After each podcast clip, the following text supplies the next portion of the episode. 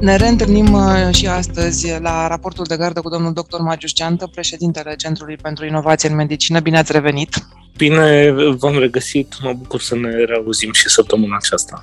Uh, și iată, începem cu o veste bună sigur, bună pentru cei care au continuare încredere în știință și în uh, rezultatele cercetării științifice. Vaccinul Moderna a primit aprobare completă din partea Food and Drug Administration în Statele Unite. Este primul uh, produs al companiei Moderna care primește aprobare în Statele Unite, scrie raportul de gardă la esențial COVID-19. Spikevax este al doilea vaccin care primește această aprobare.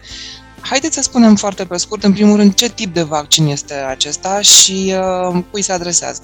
Da, momentul este foarte important uh, din perspectiva ideii de încredere sau respectiv neîncredere cu care au fost uh, privite aceste vaccinuri bazate pe platforma RNA Messenger. Spikevax este vaccinul Moderna știm că este bazat pe această platformă RNA Messenger și în uh, decembrie 2020 acest vaccin a primit în uh, Statele Unite autorizația în regim de urgență pentru utilizare în regim de urgență, respectiv autorizare condiționată în Uniunea Europeană. La acel moment, uh, deși am explicat de nenumărate ori uh, calea prin care s-a ajuns la acea autorizare, condițiile respective și faptul că nu s-a făcut rabat de la nimic din ceea ce înseamnă dezvoltarea și autorizarea unui medicament, tot au mai rămas, desigur, oameni care au așteptat momentul aprobării finale. Și iată că în Statele Unite acest moment a venit acum, în luna ianuarie,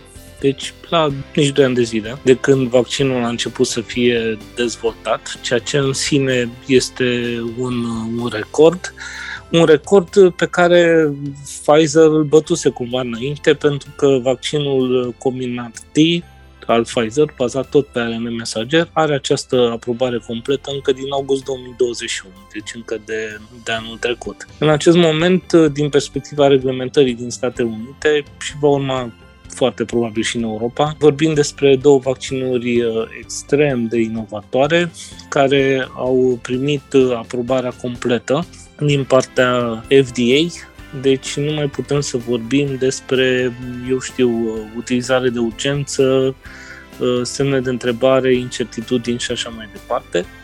Știrea vine uh, într-un moment în care noi discutăm despre nevoia administrării boosterului, cea de-a treia doză, și uh, se știe acest lucru din, din studiile de până acum. Persoanele care s-au vaccinat inițial cu vaccinul AstraZeneca sau Johnson Johnson ar fi bine să facă doza booster uh, cu un vaccin bazat pe platforma RNA Messenger, Moderna sau Pfizer, uh, pentru a obține o protecție imunitară uh, și mai completă, iar cei care inițial s-au, s-au vaccinat cu Pfizer ar putea să facă a treia doză, este indicat să facă a treia doză cu Moderna și invers cei care s-au vaccinat cu Moderna ar fi bine să-și administreze a treia oară doza booster uh, Pfizer, în acest fel obținând, uh, cum spuneam, o protecție imunitară uh, crescută. Este, mm, și acesta este ultimul comentariu pe, pe acest subiect, cred că este încă o confirmare a faptului că aceste vaccinuri sunt realmente eficiente, sunt sigure, e un lucru demonstrat de administrarea miliarde de doze la nivel mondial în, uh, într-un an și ceva.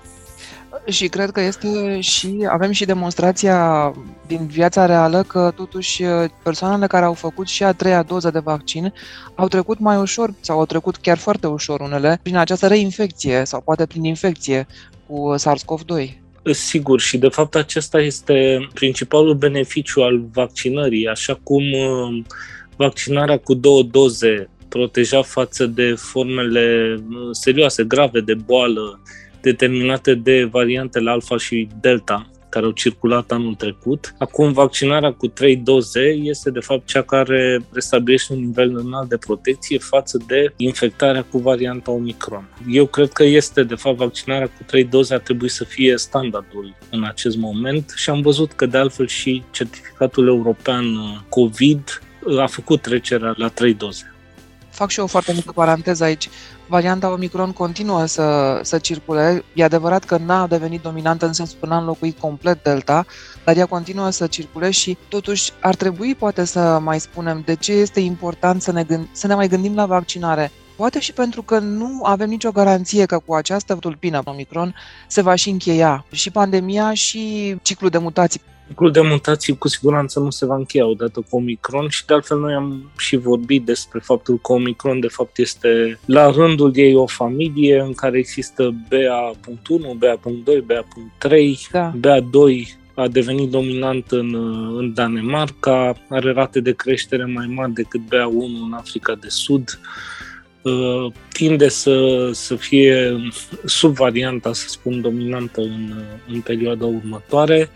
A apărut și varianta BA1.1, care inclusiv în România are 20%, deși noi secvențiem extrem de puțin și irelevant, dar totuși iată că această sub, subvariantă apare, apare acolo. Ce vreau să spun cu aceste elemente este că, da, virusul se va transforma în continuare și uh, nu avem nicio garanție că pandemia se va încheia cu Omicron și am explicat în săptămâna trecută, pornind de la declarațiile Organizației Mondiale a Sănătății, uh, de ce nu e cazul să ne gândim la un sfârșit al pandemiei odată cu, cu Omicron. De fapt, întrebarea este ce urmează după Omicron. Ar fi bine să avem o perioadă de liniște cât mai lungă, uh, dar pe care să o folosim uh, ca să ne pregătim pentru cel mai prost scenariu posibil. Sigur că noi ne uităm cu foarte mare speranță la țări care deja au relaxat uh, total situația, Marea Britanie, Danemarca, dar uh, Australia, iată, în curând, în 21 februarie, deschide granițele pentru turiștii internaționali care sunt vaccinați cu schema completă. Dar asta uh, și asta trebuie să punem accent aici, se aplică sau aceste țări sunt țări în care procentul de, procentajul de oameni vaccinați este foarte ridicat peste 80% cel puțin. Și atunci, asigur că poți vorbi de relaxare și te poți gândi să începi să retrăiești normal în condițiile pandemiei care va deveni endemie, după cum iarăși am mai vorbit. Da, și aici mai este un element și, cum să spun, reiau cu orice risc ce înțelegem prin relaxări. Paburile și cluburile de noapte s-au deschis în Marea Britanie în luna iulie anul trecut. În România au funcționat fără probleme, inclusiv în anul 2020. Ne amintim și multiple scandaluri și situații și așa mai departe. De aceea, inclusiv noțiunea de relaxare, cred că diferă de la o țară la alta. Senzația mea este că noi am fost printre cei mai relaxați din lume, am mai și spus-o, exceptând perioada de început de lockdown, când toată lumea, de fapt, a reacționat în acest fel și fac trimitere către ediția de săptămâna viitoare în care vom discuta ce a însemnat lockdown-ul respectiv și care a fost eficacitatea lui reală. Deci, exceptând acea perioadă, România a fost printre cele mai relaxate țări, de fapt, în privința pandemiei și ca măsuri luate pe hârtie și ca timing al măsurilor și din perspectiva respectării și a implementării măsurilor respective. Am urmărit, sigur, situația din Australia cu lockdown-ul prelungit, Uh, situația a căpătat notorietate în contextul scandalului Djokovic. Am aflat și noi cât de restrictivi sunt australienii în continuare și de luni de zile. Și cât de consecvenți n-aș aplica propriile reguli. Absolut, absolut absolut. Și atunci, sigur că având uh, toate aceste elemente, plus, cum spuneați foarte bine, rata foarte mare a vaccinării și așteptarea populației, la urma unui oamenii te vor întreba pe tine, guvern, ok, am fost aderenți la programul de lockdown, am consimțit în proporție foarte mare, peste 80% să ne vaccinăm, ce mai dorești de la noi pentru a reveni la o viață normală? E o întrebare absolut corectă da, categoric. pe care societatea și-o, și-o pune și apoi uh, pe aceste date la care se adaugă ceea ce știm în acest moment despre Omicron, ideea de a relaxa niște măsuri foarte dure, nu vorbim de relaxările înțelese ca la noi, relaxarea are, are foarte mult sens. Ea are foarte mult sens și în condițiile în care și psihologic nu mai putem uh, trece printr-o restricție. Aici cred că ajungem uh, la un subiect foarte sensibil și foarte important în același timp, despre care scrie și raportul de gardă, iată, uh, astăzi. Citez, încrederea cetățenilor în guvern și în societate sunt factorii de la care trebuie să pornească pregătirea față de viitoarele pandemii. Am încheiat citatul. Lasă că acum cred că nu ne putem gândi la viitoare alte pandemii, suntem în continuare în asta, dar este rezultatul unui studiu foarte serios publicat în Lancet se evocă iarăși exemplul Danemarcei și am să citesc din nou din articol dacă în toate țările cetățenii ar fi avut încredere în guvern precum cei din Danemarca, la nivel global s-ar fi înregistrat cu 13% mai puține cazuri de infectare. Am încheiat citatul. Suntem acum în condițiile în care depășim 400 de milioane de milioane de cazuri de infecție la nivel global.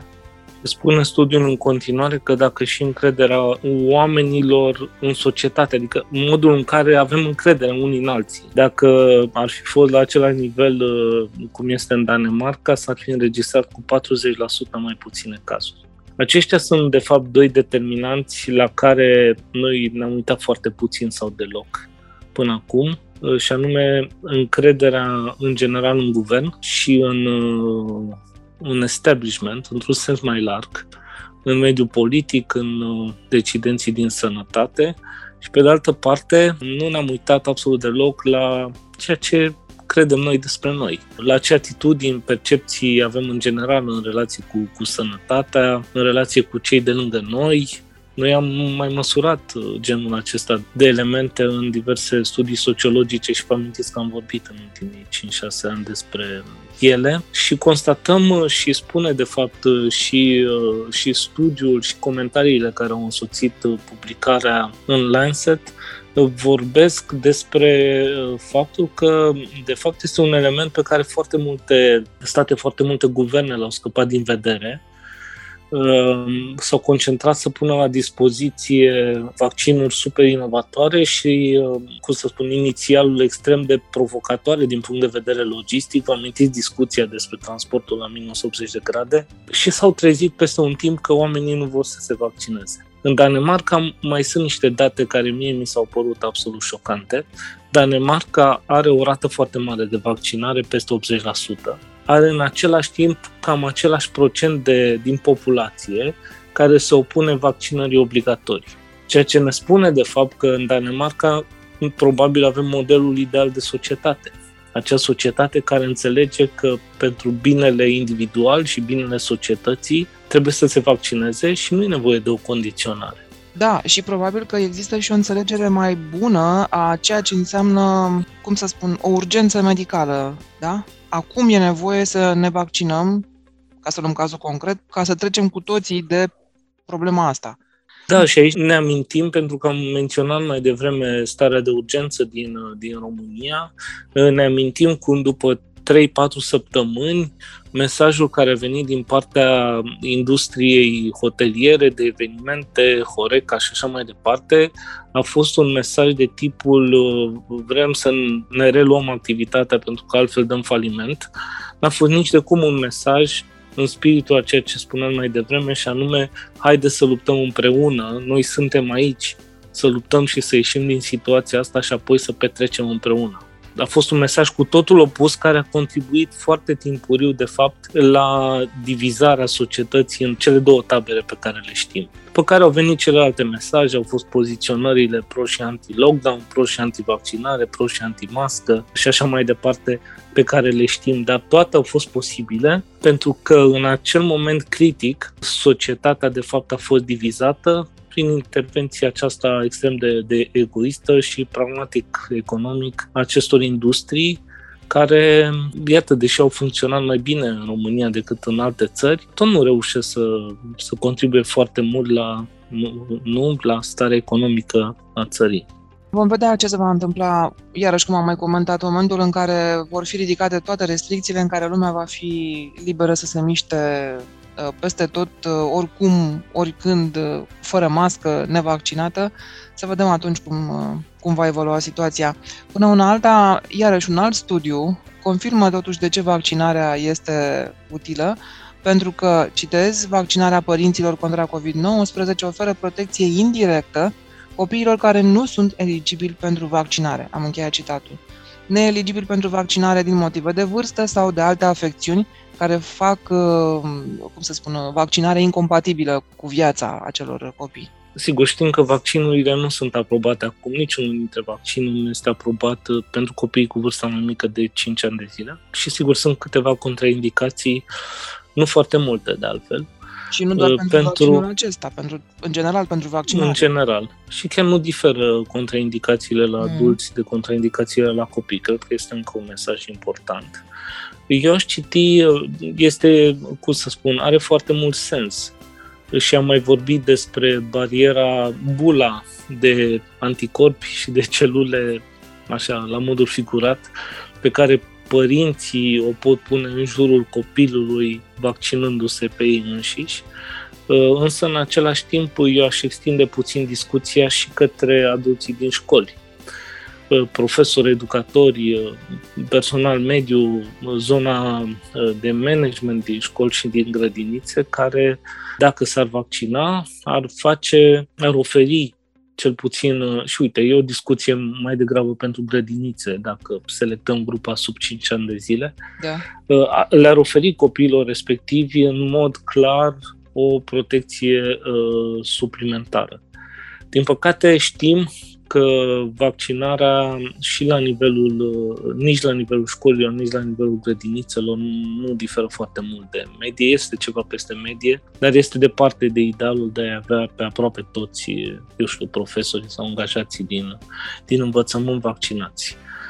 E paradoxal, spune multe, cred, pentru că, de fapt, nevaccinându-se și sigur am atins o componentă a problemei. Îi expun pe copii, dar nevaccinându-se se expun ei înșiși, venind în fiecare zi în contact cu copiii și cu ceilalți, prin natura meseriei. Bun, să reflectăm, zic, la, la problema asta, să mai reflectăm la un aspect despre care de asemenea scrie raportul de gardă astăzi, prevenția primară a pandemiilor, o strategie cost-eficientă de pregătire în fața bolilor zoonotice, înainte ca noi patogeni să infecteze omul. După cum spuneam, ne este greu să ne gândim acum la viitoare alte epidemii, pandemii și cu alte tipuri de agenți infecțioși, dar ar fi bine să ne gândim pentru că, iată, s-a dovedit că atunci când ești nepregătit, cum am cam fost în cazul pandemiei de COVID-19, lucrurile nu pot să meargă bine. Și pe de altă parte, iarăși, nu avem niciun motiv să nu ne imaginăm sau să nu credem că alte tipuri de infecții uh, or să apară. Absolut de acord. Eu nu văd un moment mai bun decât acesta de a ne pregăti pentru viitoarele uh, endemii sau pandemii. Adică dacă așteptăm să se termine pandemia COVID-19 să ne apucăm de o strategie de treabă pentru a le preveni pe următoarele, cred că e o strategie falimentară. Pentru că inevitabil vor apărea alte priorități. Și iarăși am vorbit mai devreme despre, despre divizare și despre modul în care mesajele, în loc să provoace coeziune, de fapt au divizat foarte mult societatea. Și, de fapt, unul dintre mesa- sau unele dintre mesaje au uh, divizat uh, societatea medicală încă de la început. Adică eu vorbesc și aud medici care nu sunt implicați direct în lupta COVID, nu sunt, uh, eu știu, medici infecționiști sau pneumologi și care spun nu mai pot cu COVID-ul ăsta, da. vreau să-mi văd de viața mea în spital sau la clinică, așa cum era înainte, ori așa cum era înainte nu mai e posibil acum. Pe de altă parte, având genul ăsta de abordare, un astfel de medic nu va putea să recomande, de exemplu, vaccinarea sau nu va avea o conduită corectă în privința testării și așa mai departe. Din păcate, aceste falii deja există și uh, este o mare problemă de, de fapt de încredere și revin puțin la studiul uh, publicat în Lancet, care vorbește de încrederea în autorități și de încrederea în cel de lângă noi. Dacă eu, medic cardiolog, nu am încredere în uh, colegul meu medic de boli infecțioase care îmi dă niște elemente în legătură cu vaccinarea anticovid. Pe cum aș putea eu să îmi duc misiunea de medic mai departe către pacienții mei? Da. Pe de altă parte, e un fenomen pe care l-am remarcat și continuă în pandemie în România. O mare parte din comunicarea pe care o fac specialiștii vine din partea unor specialiști care au și diverse funcții de management în sistemul de sănătate. De ce e un lucru pe care eu personal l-aș fi evitat? Pentru că încrederea oamenilor în sistemul de sănătate este redusă. Și tu poți să fii un profesionist și cei mai mulți sunt foarte buni în ariile respective, dar simpla ștampilă de manager îți reduce din, din credibilitate încă de la început. Da, mai ales că totuși sistemul nostru sanitar ne-a oferit motive să nu fim atât de încrezători. E și o componentă istorică aici. Sperăm ca în lunile următoare să putem să, să punem și în cifre această încredere redusă în sistemul de sănătate și cum s-a reflectat asupra pandemiei. Pe de altă parte, mai este un lucru important, o lecție a pandemiei pe care cred că n-am învățat-o.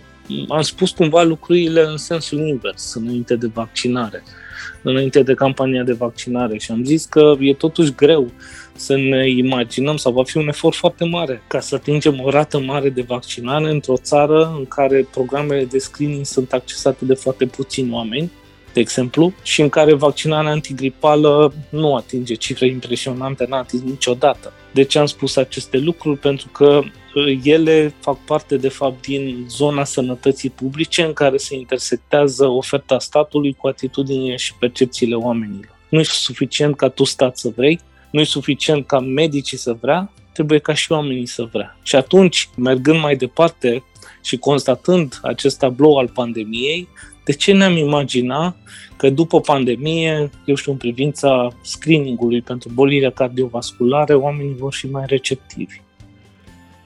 Când în situația aceasta în care amenințarea era și este foarte mare, în care frica de moarte, să o spunem așa, a fost foarte mare, cel puțin în anul 2020, când lucrurile erau foarte puțin cunoscute, totuși oamenii nu reacționau așa cum trebuie.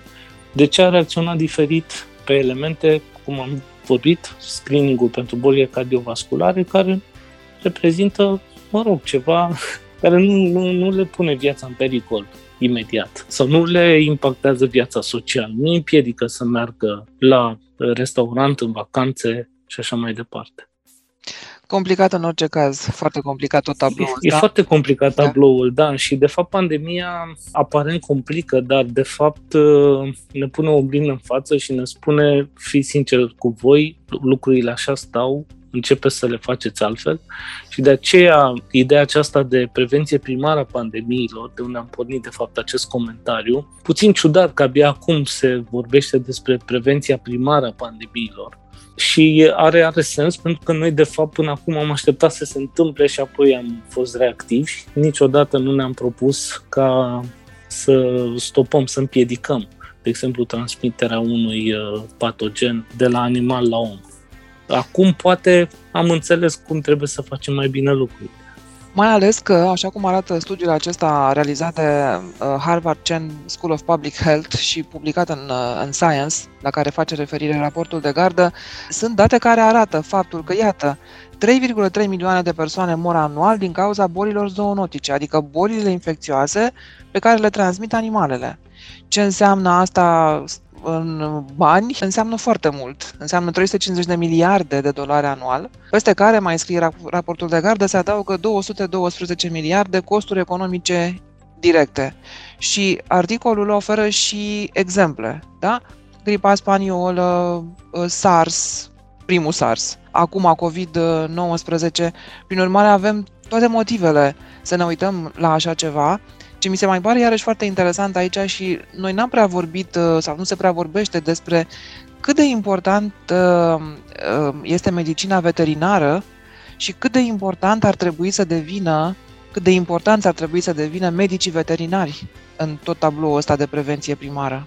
O să fac un comentariu care poate să fie încadrat foarte ușor în categoria răutăcios, dar n-ar fi prima dată și cred că v-ați obișnuit cu asta. La începutul pandemiei, vă amintiți, că testarea PCR ne-a fost prezentată ca o mare inovație, veche de 40 de ani. Și atunci era o discuție despre cine ar trebui să facă testare PCR. Și a fost o dezbatere intensă dacă pot să fie sau nu implicați cine, biologii și cei din facultățile de medicină veterinară, în ce? În aplicarea unei metode de diagnostic pe care o făceau de rutină, pentru a ajuta la creșterea capacității de uh, testare prin uh, real-time PCR la acel moment.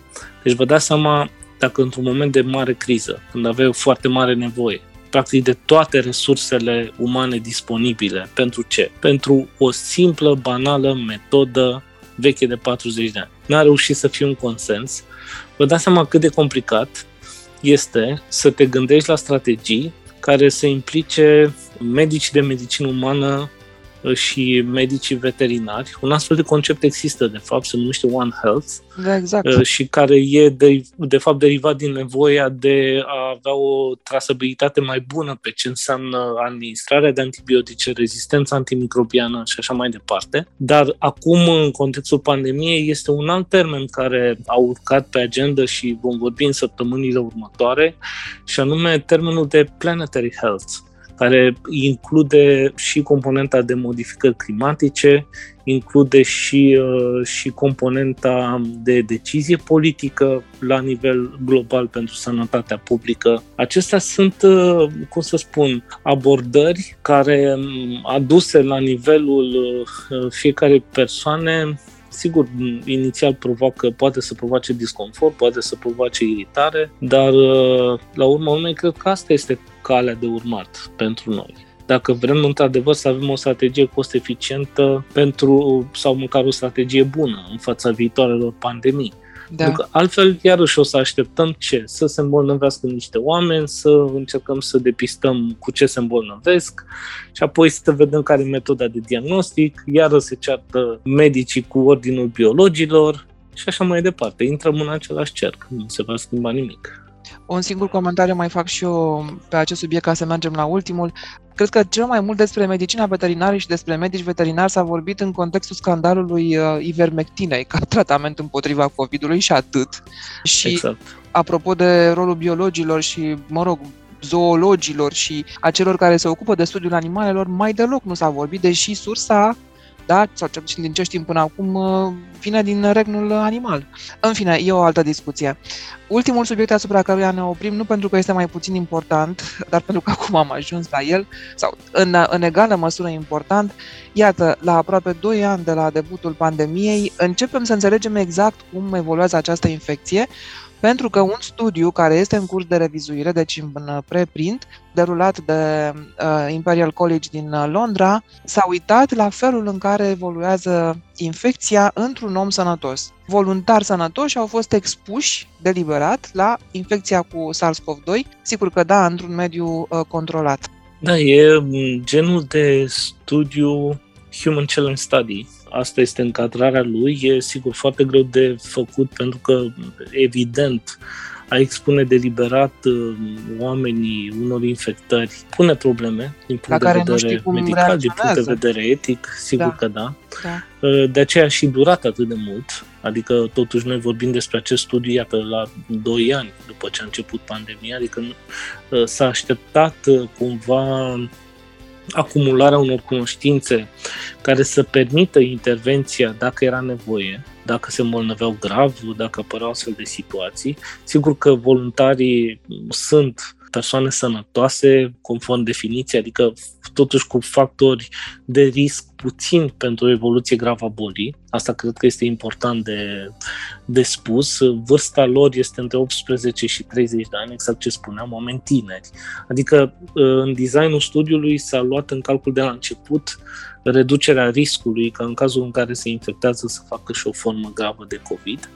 Să mai spunem că expunerea este la o versiune, la o variantă mai uh, veche uh, care a apărut în primele faze ale pandemiei, de înainte chiar de alfa, Adică sunt niște date care cred că urmează să fie cumva revizuite, mai ales în contextul Omicron, dar, ce, dar sunt câteva lucruri care cred că vor rămâne. Varianta aceasta se pare că este o variantă cu transmisibilitate destul de mare, prin urmare e relevant, deși, mă rog, nu ne-am uitat. Cu siguranță, cu siguranță da, este varianta care a determinat, dacă nu mă înșel, valul 2 al pandemiei din anul 2020. Uh-huh. Mhm. Foarte, foarte probabil acea, aceea este varianta sau oricum foarte apropiată pentru că prezintă mutația D614G, pe care o avea și varianta despre care vorbim. Acum, foarte interesant este că jumătate dintre cei care au fost expuși la aceste uh, particule virale au dezvoltat și infecție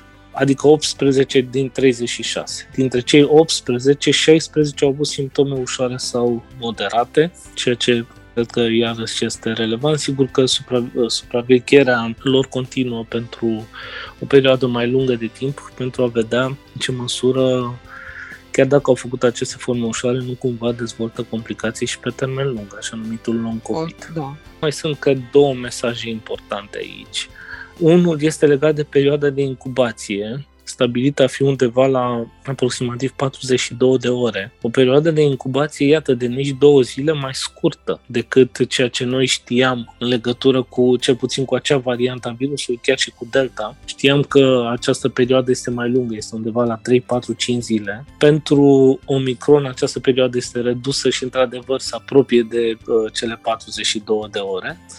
Iar apoi cred că un alt mesaj important este legat de utilizarea testelor rapide în mod repetat la aceste persoane. Deci, cu alte cuvinte, testele au fost aplicate de când persoanele respective erau, să spunem, neexpuse la virus, de când au început să fie expuse și pe măsură ce au dezvoltat simptome. Iar utilizarea aceasta în uh, secvență a testării rapide, de fapt, uh, Uh, arată fezabilitatea metodei și, iarăși, nu vreau să sune în niciun fel, dar e un lucru pe care noi l-am discutat aici încă din anul 2020. Când uh, testele rapide nu aveau performanța de acum, dar totuși utilizarea lor uh, continuă, în secvență cu secvență și mai ales în context clinic, putea să dea o foarte mare valoare, aducea o informație și aduce în continuare o informație extrem de valoroasă. Cu Omicron suntem în punctul în care aceste teste, mai ales în context clinic, pot să pună diagnosticul și nu mai ai nevoie de confirmare PCR. Da, iată de ce ar trebui să continuăm totuși utilizarea acestor teste în școli, deși sunt discuții dacă să le mai folosim sau nu. O sită cu niște găuri mai mari, dar totuși Săptămâna trecută 27.000 de copii fuseseră depistați folosind aceste teste. Prin urmare, o eficiență există, e mai mult decât nimic oricum. Este exact ceea ce am spus. Încă o dată, cum să spun, dar dacă nu o spunem noi, nu o spune nimeni. Este o teză pe care am expus în spațiu public în toamna anului 2020, închiderea și deschiderea școlilor folosind testarea rapidă. Cum Sigur că atunci nu interesa pe nimeni, ba mai mult nici la începutul anului trecut, 2021, nu erau foarte mulți interesați de subiect. Da, repet, deși alte țări o făceau și o făceau cu Austria făcea succes. asta și am mai spus-o, nu știam că Austria are acest sistem în momentul în care bă, am venit cu această idee, dar e o idee care are absolut sens dacă reușești să integrezi niște, niște date pe un context epidemiologic. Sigur. Sigur. Și aici vin uh, și cred că ne apropiem și de final, nu? Da. Aș reveni la o idee pe care a exprimat-o doamna profesor Angela Brandt, profesor de sănătate publică la Universitatea din Maastricht, la conferința noastră de medicină personalizată, când a spus că, de fapt, sănătatea publică este o obligație a fiecărui om care lucrează în domeniul sănătății. Așa încât eu cred că nu trebuie să fii neapărat uh, expert în boli infecțioase sau în sănătate publică pentru a emite opinii care pot să fie relevante pentru sănătatea publică. Și pandemia ne-a arătat câteva exemple de oameni care au devenit extrem de credibili, vizibili, deși nu sunt experți în boli infecțioase. Și apropo de ce spuneați puțin mai devreme, ce ne-a învățat sau ce ar fi trebuit să ne învețe pandemia sau și ce ne-a arătat, eu cred că ne-a pus sub nas exact lucrurile pe care cumva poate experții în sănătate publică și în medicină le știau, dar uh, la care, în fine, n-am, uh, n-am apelat prea mult. Iată, studii ante-pandemie, da? cum să ne pregătim și multe, multe alte lucruri. Poate, poate după ce vom uh, ieși din presiunea asta pe care o reprezintă sau pe care o exercită pandemia, vom reuși să ne așezăm și să creionăm niște măsuri eficiente, pentru că, iarăși, spunem ce am mai spus, vor mai fi lucruri din astea, din păcate, nu avem cum să stopăm așa ceva putem doar să minimizăm uh, impactul. Da, asta e ce putem face și, sigur, ce putem face noi aici și facem de atâta timp da. este să explicăm, să aducem toate aceste informații, să le punem în context, să încercăm să le explicăm și să le dăm valoare la nivelul fiecăruia dintre cei care, care ne ascultă și, sigur, mai putem și noi să, să greșim sau să uh, nu aducem uh, toată informația din motive obiective, dar una peste alta cred că am reușit până acum, sunt 2 ani de pandemie, am reușit să, să fim ca un GPS, cred, pentru mulți dintre cei care ne ascultă. Sper să rămânem în continuare GPS-ul ascultătorilor, GPS-ul medical al ascultătorilor emisiunii Știința 360 și nu, și nu doar. Uh, ca de obicei, raportul de gardă o resursă de informație extrem de valoroasă, extrem de bine documentată. Mulțumesc foarte mult, domnule doctor Marius Ceantă. Ne reauzim uh, săptămâna viitoare. Mulțumesc și eu pe săptămâna viitoare cu date despre lockdown. Ce impact a avut lockdown-ul asupra mortalității? Mulțumesc încă o dată foarte mult, o săptămână cât mai bună pe marțea viitoare.